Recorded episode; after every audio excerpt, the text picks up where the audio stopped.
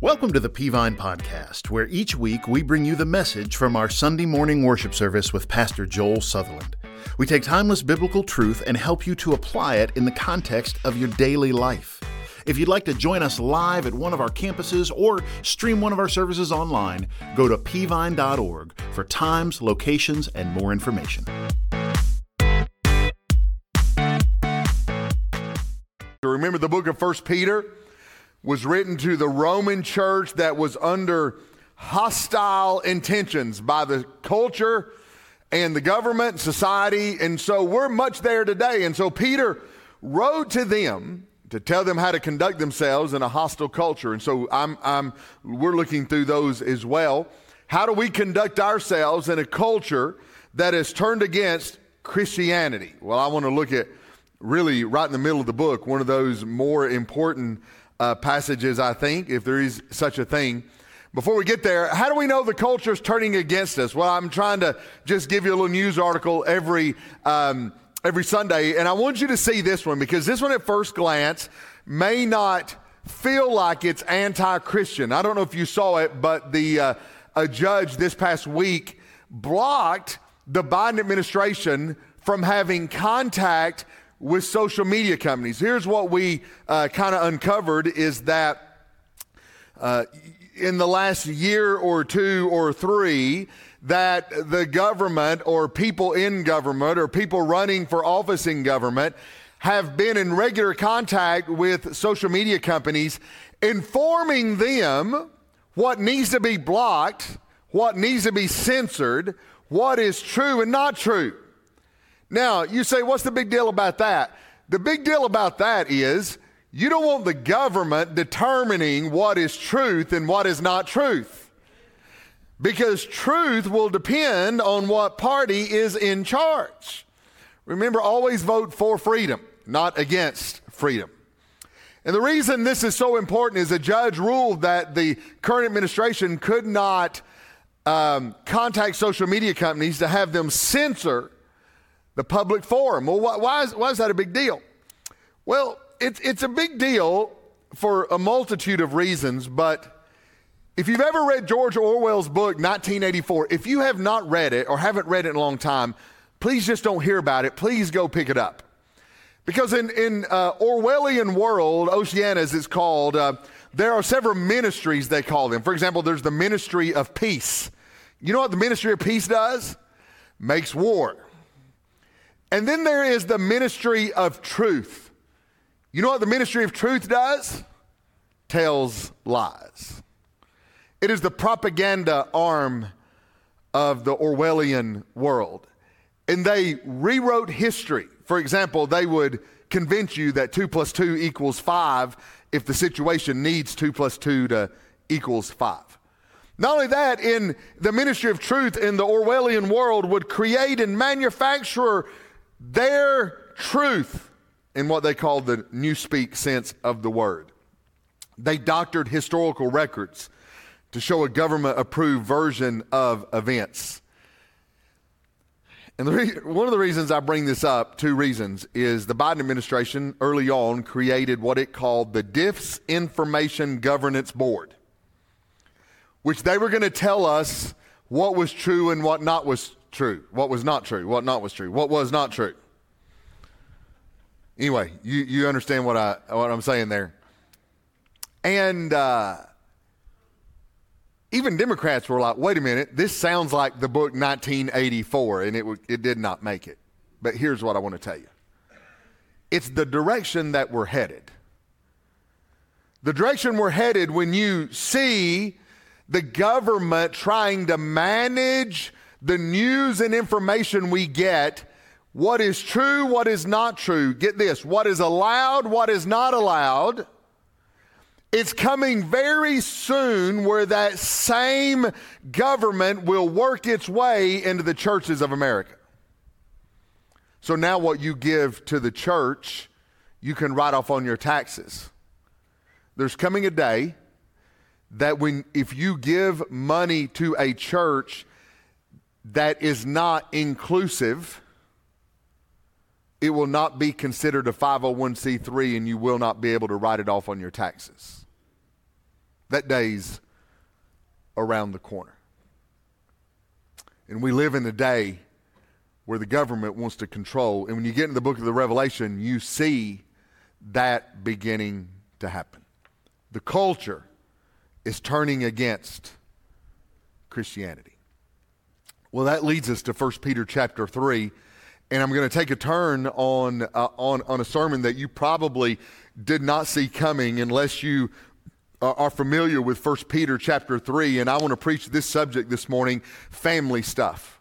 Why, in the middle of five chapters would would I'm preaching 10 sermons this is sermon number 5 why in the middle of the chapter uh, or in the middle chapter of this book would Peter launch into family stuff here's why when your faith is under fire your family will never be more important than them uh, let, me prove that to you. How, happy are you this morning? If I were to poll you and ask you, how happy are you? When you poll America, we get uh, varied results. We, we find this when you poll America today, just 12% of Americans classify themselves as very happy. According to the newest poll, just 12% of Americans are very happy. Why, why does that matter? What does that number mean? Well, here's what it tells us the share of Americans who say they're pretty happy has stayed uh, pretty consistent over the last several years, but the share who say they're not happy has jumped 18 percentage points since 2019. At the same time, the share of very happy people has plunged 20 points. So let me tell you what's happened since 2019. On the unhappy scale, the numbers have skyrocketed. On the very happy scale, the numbers have plunged. We are not very happy. That's whether you're Christian, whether you're not, but the world in general, America in general is not very happy. When they look at the very happy people, they ask very happy people, why are you happy? Here's what they discovered three things.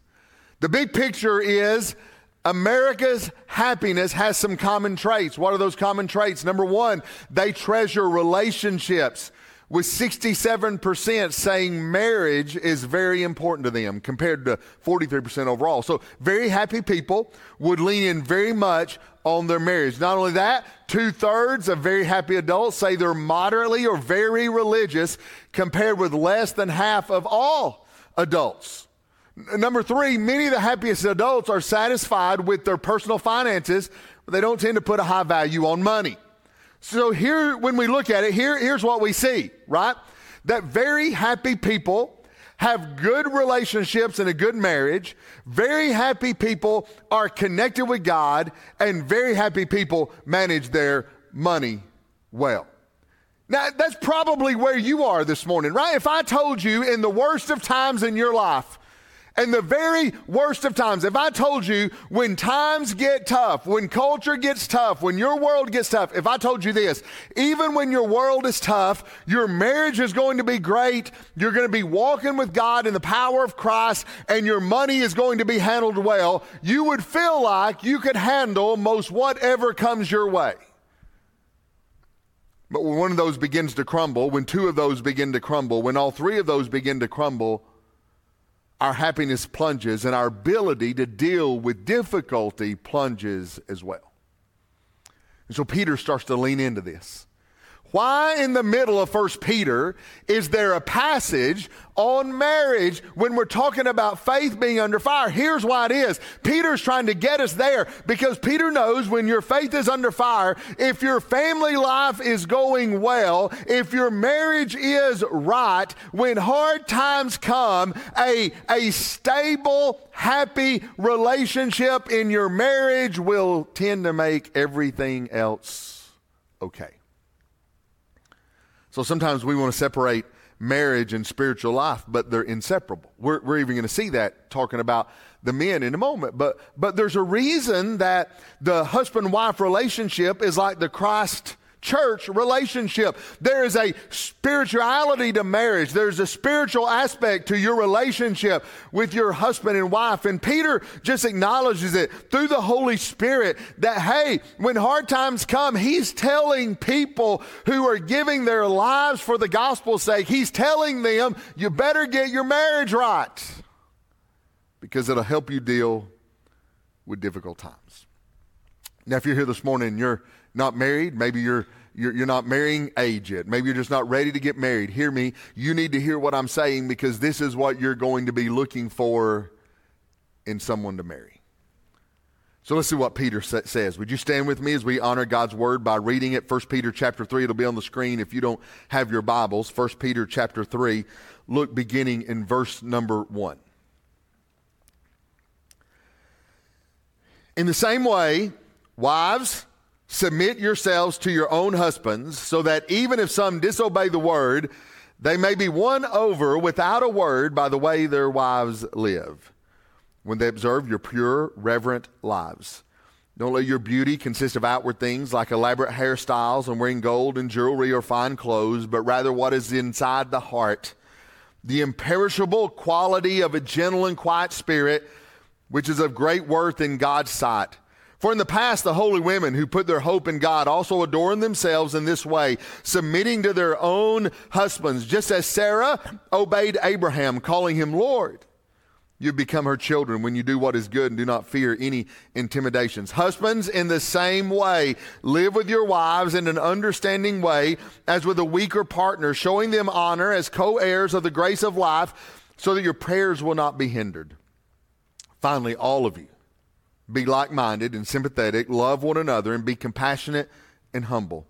Not paying back evil for evil or insult for insult, but on the contrary, giving a blessing since you were called for this so that you may inherit a blessing. For the one who wants to love life and to see good days, let him keep his tongue from evil and his lips from speaking deceit, and let him turn away from evil and do what is good. Let him seek peace and pursue it. Because the eyes of the Lord are on the righteous, and his ears are open to their prayer, but the face of the Lord is against those who do what is evil. Thank you. You may be seated.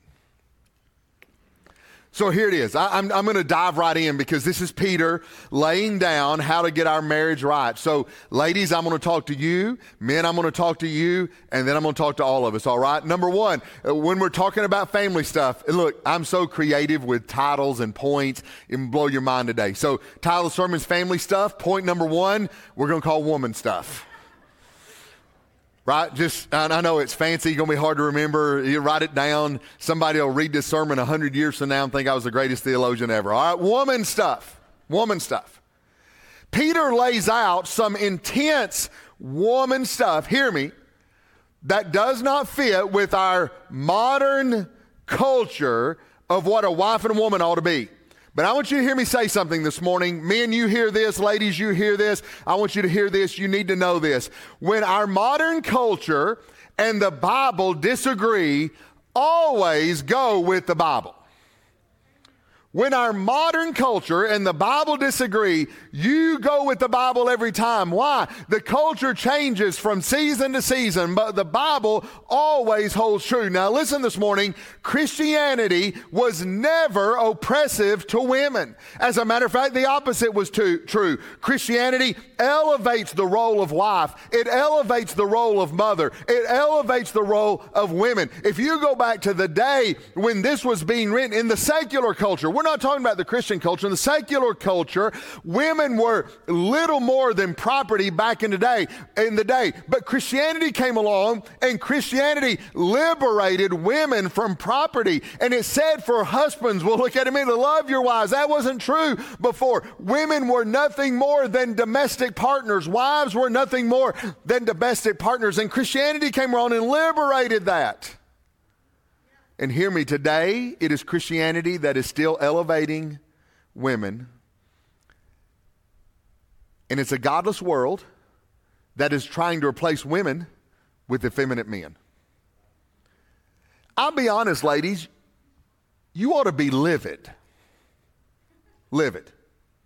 Like, I, am not a big feminist guy. I don't think the feminist movement of the 70s and 80s was the right way to go. But I really don't think we ought to replace women with effeminate men, you should be in an uproar. How in the world, as a woman, you could ever vote for any party that would endorse men becoming women and taking over the role of women is beyond me. Y'all all right?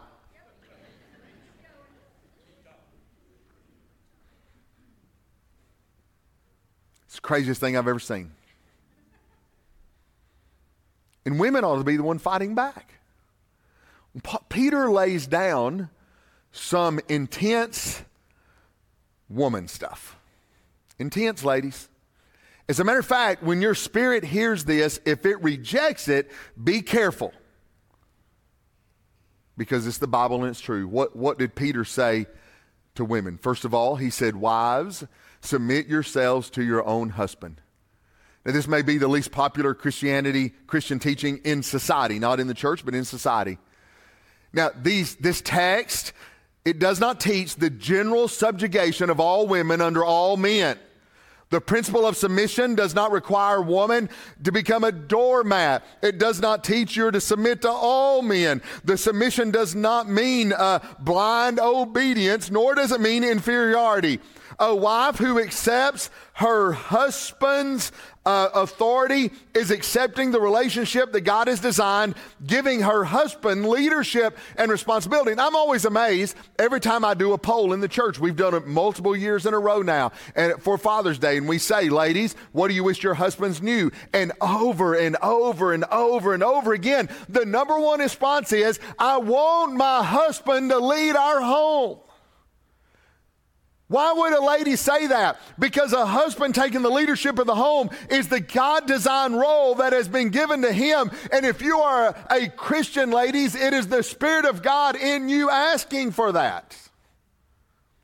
That ladies are to submit to the leadership of their husbands. Now, if you read the text, you may not have caught it, uh, but notice this word submit yourselves to your, anybody know what that word is?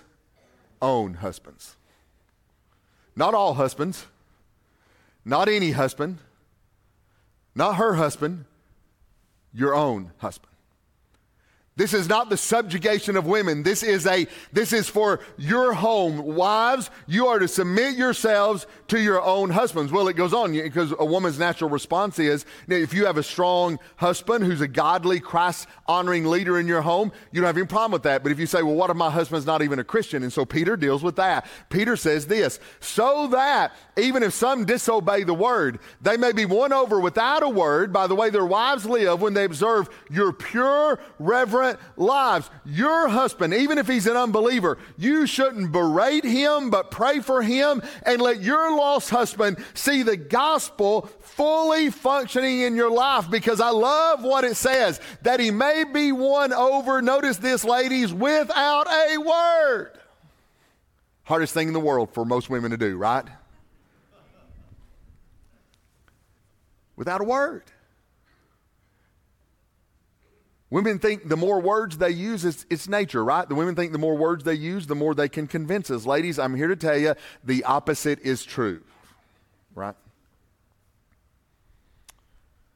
That Christ said, You want to win your husband over? Let him see the gospel making a difference in your life. And he goes on to say some other things. Don't let your beauty consist of outward things, really of only outward things.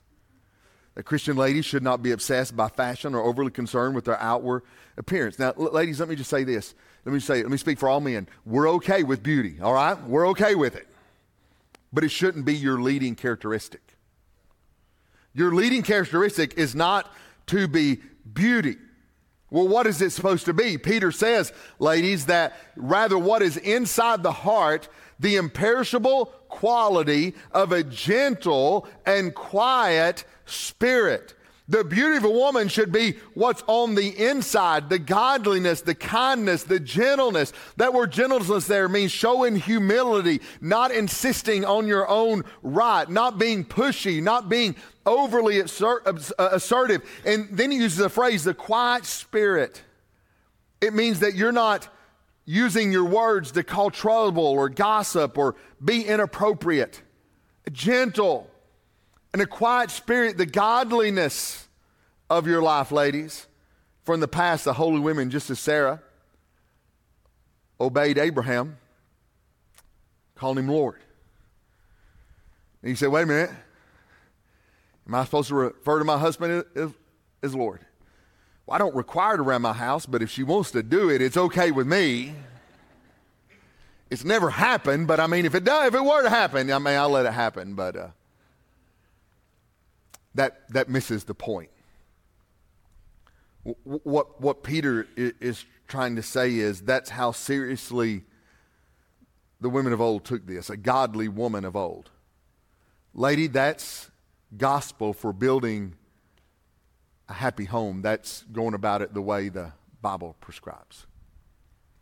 You say, well, I don't know if I, I like it. Well, I promise you this you won't like the culture's version of how to build a home. You know, in recent days, we've seen the traditional role of American culture is coming back. Ladies, ladies are in this movement called a, a trad wife. Have you seen that about a trad wife? I'm, I'm fascinated. It stands for, uh, well, I think I've got def- definition up here. It stands for a traditional wife. And it's a trend that, that's coming back. Trad wives is a subculture of housewives who believe in clear gender roles, the importance of homemaking and a patriarchal marriage, according to many women who self identify as trad wives. And, and, so we're starting to see it. But now here's the mistake we make. The, the mistake we make is we don't go back to the Bible tradition of wife. We go back to what, in our minds in America, is that 50s, 60s tradition of wife. And can I tell you, ladies, you don't want to espouse the 50s version of wifing either. I went online and I found some advertisements from the 50s and 60s. Right? The, the, these crack me up. That this was allowed blows my mind. So, for example, here's a tie advertisement.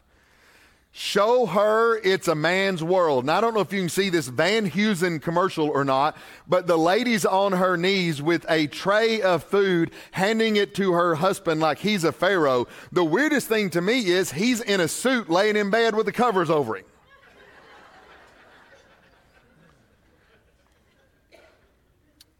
Van Heusen, show her it's a man's world. Well, this, this is not, I don't, I don't think this is, this was not right. Uh, here, here's another one. Wife's getting her daily spanking. Over what? If your husband ever finds out you're not store testing for fresher coffee, woe be unto you. So she basically brought home the wrong coffee, and he did what any godly man would do, right? He gave his wife, and that's a joke. Uh, here's one I just I, th- I, thought was funny. You mean a woman can open it? We're talking about a bottle of ketchup. That was Heinz's selling. Uh, uh, that's Del Monte, I think. Hi, hi, uh, selling thing. How about this one? The chef does everything but cook. That's what wives are for. Now it may be true, and you may think it, but you can't say stuff like that out loud. Not in survive it, you can't. How, how about this one? Husband pleasing coffee. We don't care what you think, just please us. Right? And, and I think this is the last one. I should not put this one up here. It's an, it's, an, it's an abomination for me to put this up here, but it's funny. Cigarettes are like women, the best ones are thin and rich.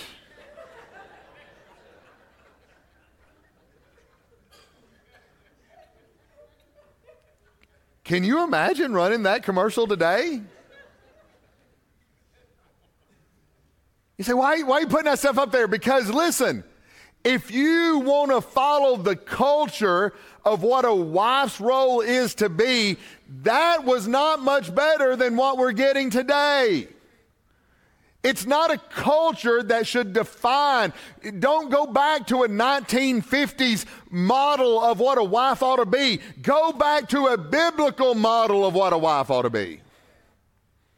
When you read what Peter said, you find out here, ladies, here you can sum it up. Recognize the leadership of your own husband. Be more concerned about the godliness on the inside than the glitter on the outside.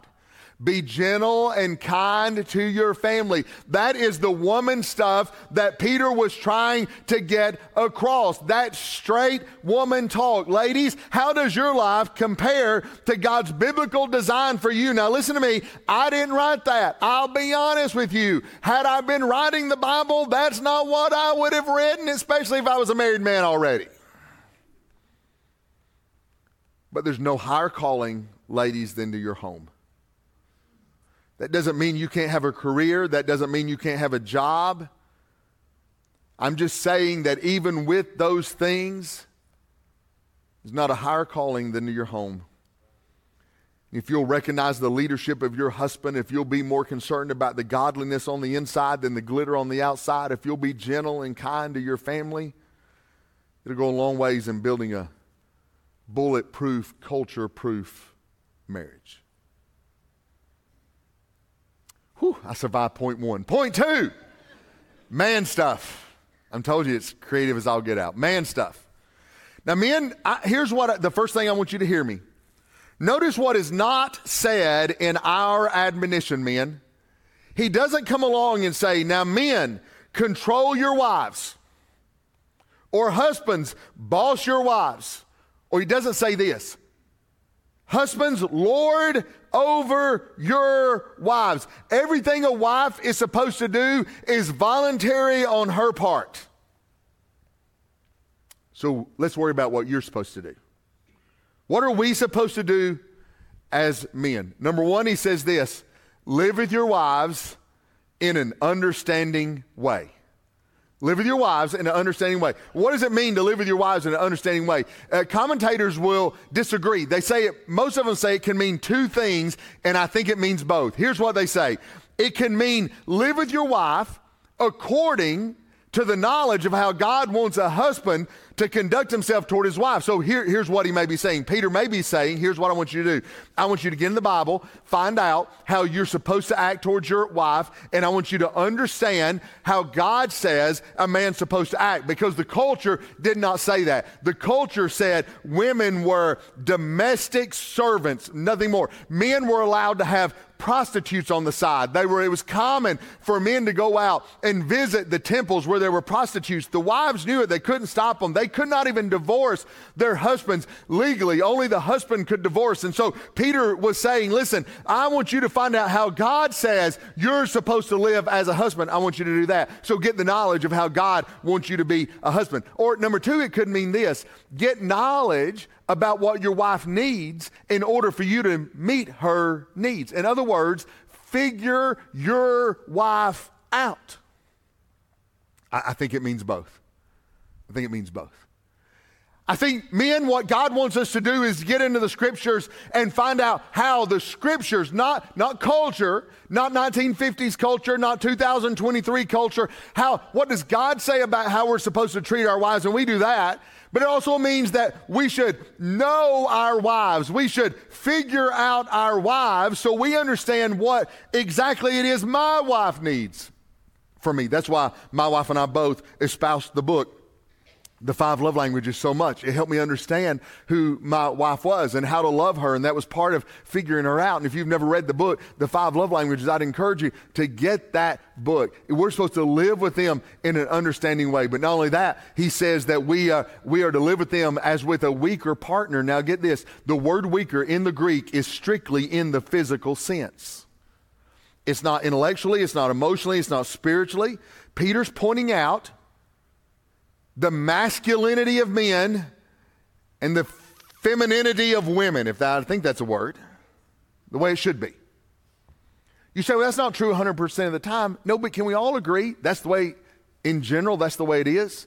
You study biology. Men's muscular structure is stronger than a woman's. That's just the way our bodies are designed by God. You say, well, I, I, I, know, I know a woman that can beat up her husband. I'm sure you do. I'm sure you do. That was my one rule for a wife. I will not marry a wife that can uh, beat me in a wrestling match. I'm just not doing it. I, I refuse to uh, do that. But listen, would you agree with me that society is better off when men are masculine and women are feminine? That's what Peter's talking about. He goes on to say that you should show them honor. A wife is to be highly esteemed. Uh, men, you are to revere your wives, honor your wife, prize your wives. They are a high value. And listen, that would fix most marriages right there if we would uh, just do that. Treat your wife like the prize that she is. That's what you're supposed to do. Why? He, he says this if you don't do it, why do all this? He said, Your own prayers will be hindered. Husbands who ignore God's will for how to treat their wives, it hurts their relationship with Christ. God does not bless with his favor those who are in positions of authority and abuse, abuse those who are under them by mistreating them. And men, that's not the typical way we're taught to love our wives. That's not how the culture tells us to love our wives. You know what the culture tells us? Two things Lord over them or lay under them. And neither is correct. That's the world's way of interpreting the biblical man's role, and it is wrong. You can't let the world determine what God's design is. Somebody put up a, a Reddit thread the other day.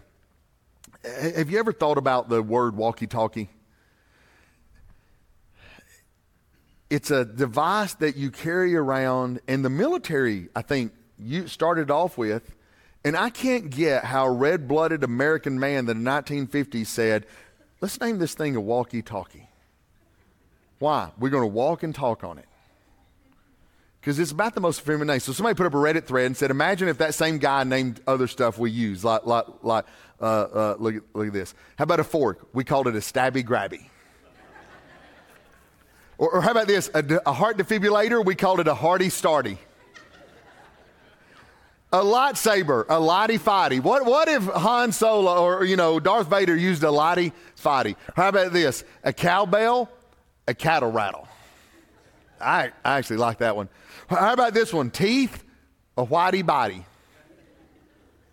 A bomb, a whammy kablammy. And then Brian Regan, the, uh, the um, comedian, said, what, if we called guns a Rudy Tooty aim and shooty? See, I, I don't want the guy who designed the walkie talkie and named it to be the guy designing how husbands ought to act towards their wives, because that's the culture's design. I mean, it does matter that you're strong in character, strong in integrity, strong in leadership and spirituality for your family. Be masculine. Face fears. Have faith. I mean, it does matter that you know God's design for you and you know your wife. That's not the easiest thing to do, but you have a lifetime of work to do it. Y'all have heard the joke, right? Y'all have heard the joke about the guy surfing in California and he's walking along the beach and uh, he, he, he sitting there on the beach is kind of a, uh, some kind of lamp and he picks it up and he said, this looks like a genie in bottle, just laughing. He rubs it and a genie pops out. And he says, uh, Hey, I'm your standard genie. I'll give you one wish. What do you want? He said, I've spent my whole life surfing. And he said, I, I, I've always wanted to surf in Hawaii, but I'm scared of flying on a plane, so I want you to build a bridge to go from Southern California to Hawaii. The genie says, you, You've lost your ever loving mind. Do you have any idea how difficult that would be? Do you know how deep the Pacific Ocean is? If just the amount of concrete alone would bankrupt the world of concrete, the amount of steel alone would bankrupt the world's supply of steel. If I were to build a road from California to Hawaii, it would devastate the economy of the world and it's nearly impossible for a genie. What else you got? He said, Well, I've been married four times. He said, All my wives have said, I don't understand them. He said, So what I'd like to do is, I'd like to get married again and I'd like to understand why my wife is crying. I'd like to understand what it means when she's quiet. I'd like to understand what it means when she said, Nothing's wrong, even though I want nothing's wrong. That's what I'd like.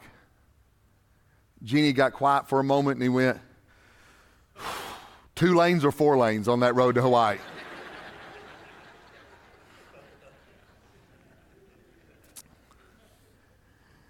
It may take a lifetime and a genie to understand, but men, that is our calling.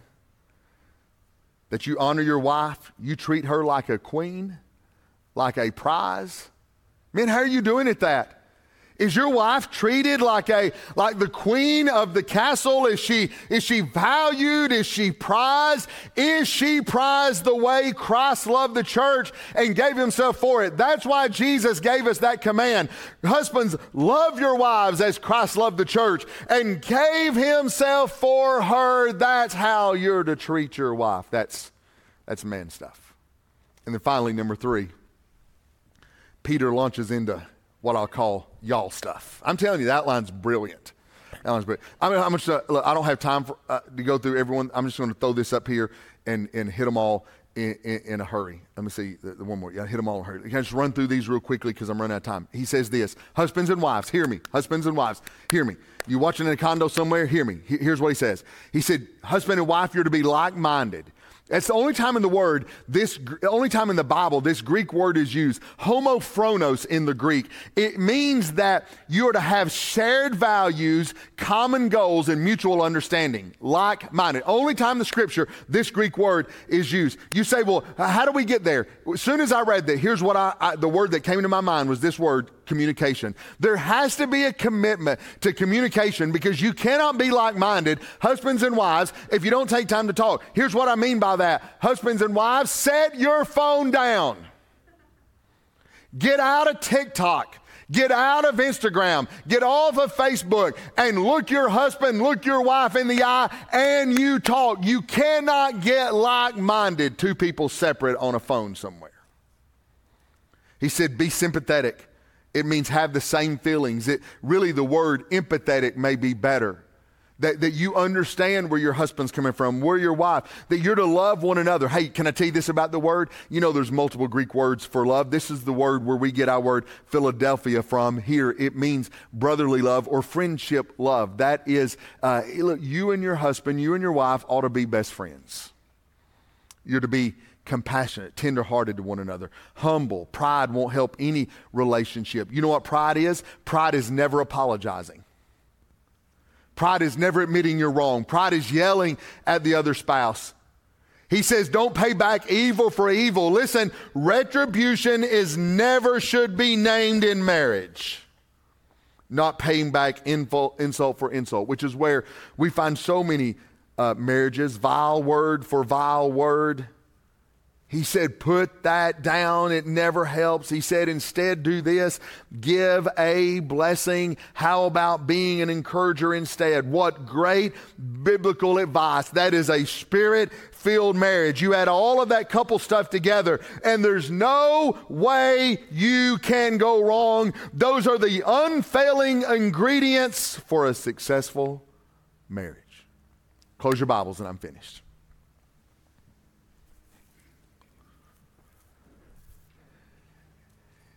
If I were to ask you this morning, if I were to tell you to guess mine, what are my two favorite ingredients in food? You, you, might not get it, you might get close. Here's my two favorite ingredients in food butter and Doritos. right? And I, I got to thinking, trying to close out this sermon, I got to thinking, well, Wonder what you can make with butter and Doritos. And then I thought, hey, there's no need to wonder. I'm going to go to Chat GPT and ask it. So I put this question in Chat GPT. I said, what recipe can you make with butter and Doritos as the main ingredients? And you're thinking, that's not possible. Hey, and I'm going to tell you, the Bible says with God, all things are possible. I got five things, ladies, you should take photos this morning, all right?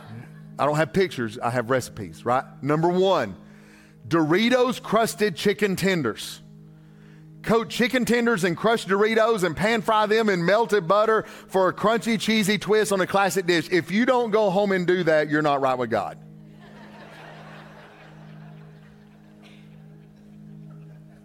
All right, number two, Doritos grilled cheese sandwich. Would have never thought of it. Spread butter on both outsides of, of the bread and layered Doritos in between the cheese slices for a crispy, cheesy experience. You know right now that is awesome. How about this for a snack?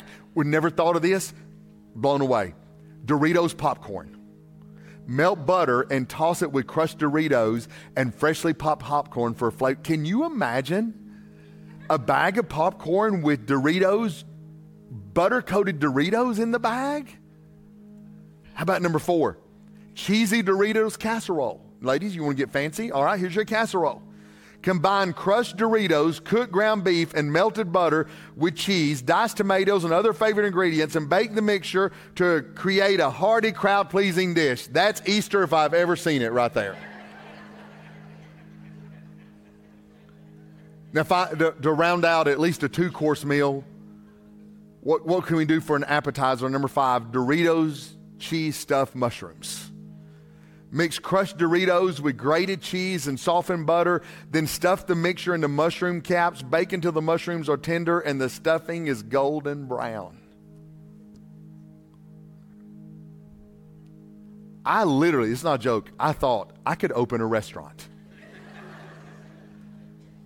I could open a restaurant. You, you, and you laugh, but you would come. You'd eat lunch at my Doritos restaurant every single day. Here's what I determined if your main ingredients are butter and Doritos, you can't make a bad dish. And when I read 1 Peter chapter 3,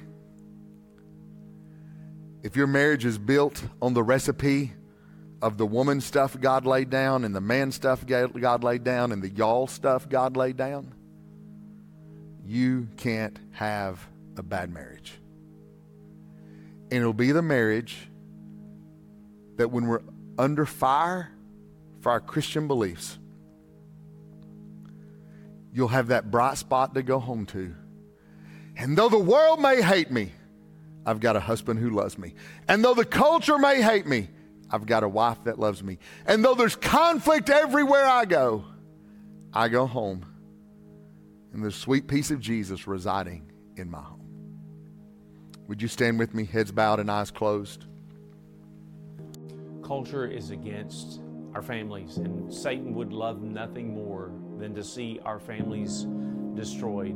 And thankfully, uh, Peter addresses um, our families and our relationships in the book of First Peter, and we're challenged with the right way to do our family. And um, man, the truth is this without the presence of the Holy Spirit living inside of you, um, you, you have no hope.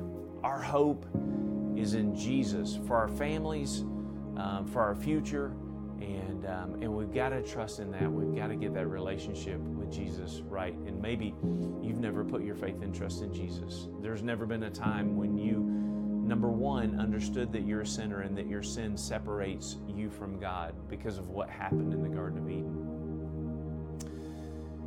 You've got to believe that Jesus died on the cross, that He died, that He was buried, and that He rose again on the third day. And you've got to put your trust in that. And then you have to confess Him as your personal Lord and Savior. And if God has spoken to your heart this morning and you need to give your heart and life to Christ, in the quietness of this moment, right where you are, simply tell God this Lord, I know that I'm a sinner. I'm sorry for my sin. I believe that Jesus, the Son of God, died on the cross, was buried, and rose again on the third day to pay the price for my sin. Lord, right now, through the power of your Holy Spirit, I ask you to come into my heart, take away my sin, be my Savior. Lord, I give my life to you. Jesus' name. If you prayed that prayer this morning for the very first time, we want to say welcome to the family. And hey, uh, just this past week, had a guy connect with me um, who prayed to receive Christ during an online worship experience. Just click on the link we've just dropped in the chat box. It'll ask you a couple of questions and send an email to me, and I'll connect with you this week. Hey, it's been awesome to worship together. I do look forward to our times each and every week. I hope you have a great week. God bless you. We hope that you've enjoyed the message this week as we help equip you to apply God's Word to your daily life. For the latest updates about what's happening around Peavine City, be sure to connect with us on social media. For more information about Peavine, to get in touch with us, or check out one of our services, visit us at peavine.org. Thanks for listening.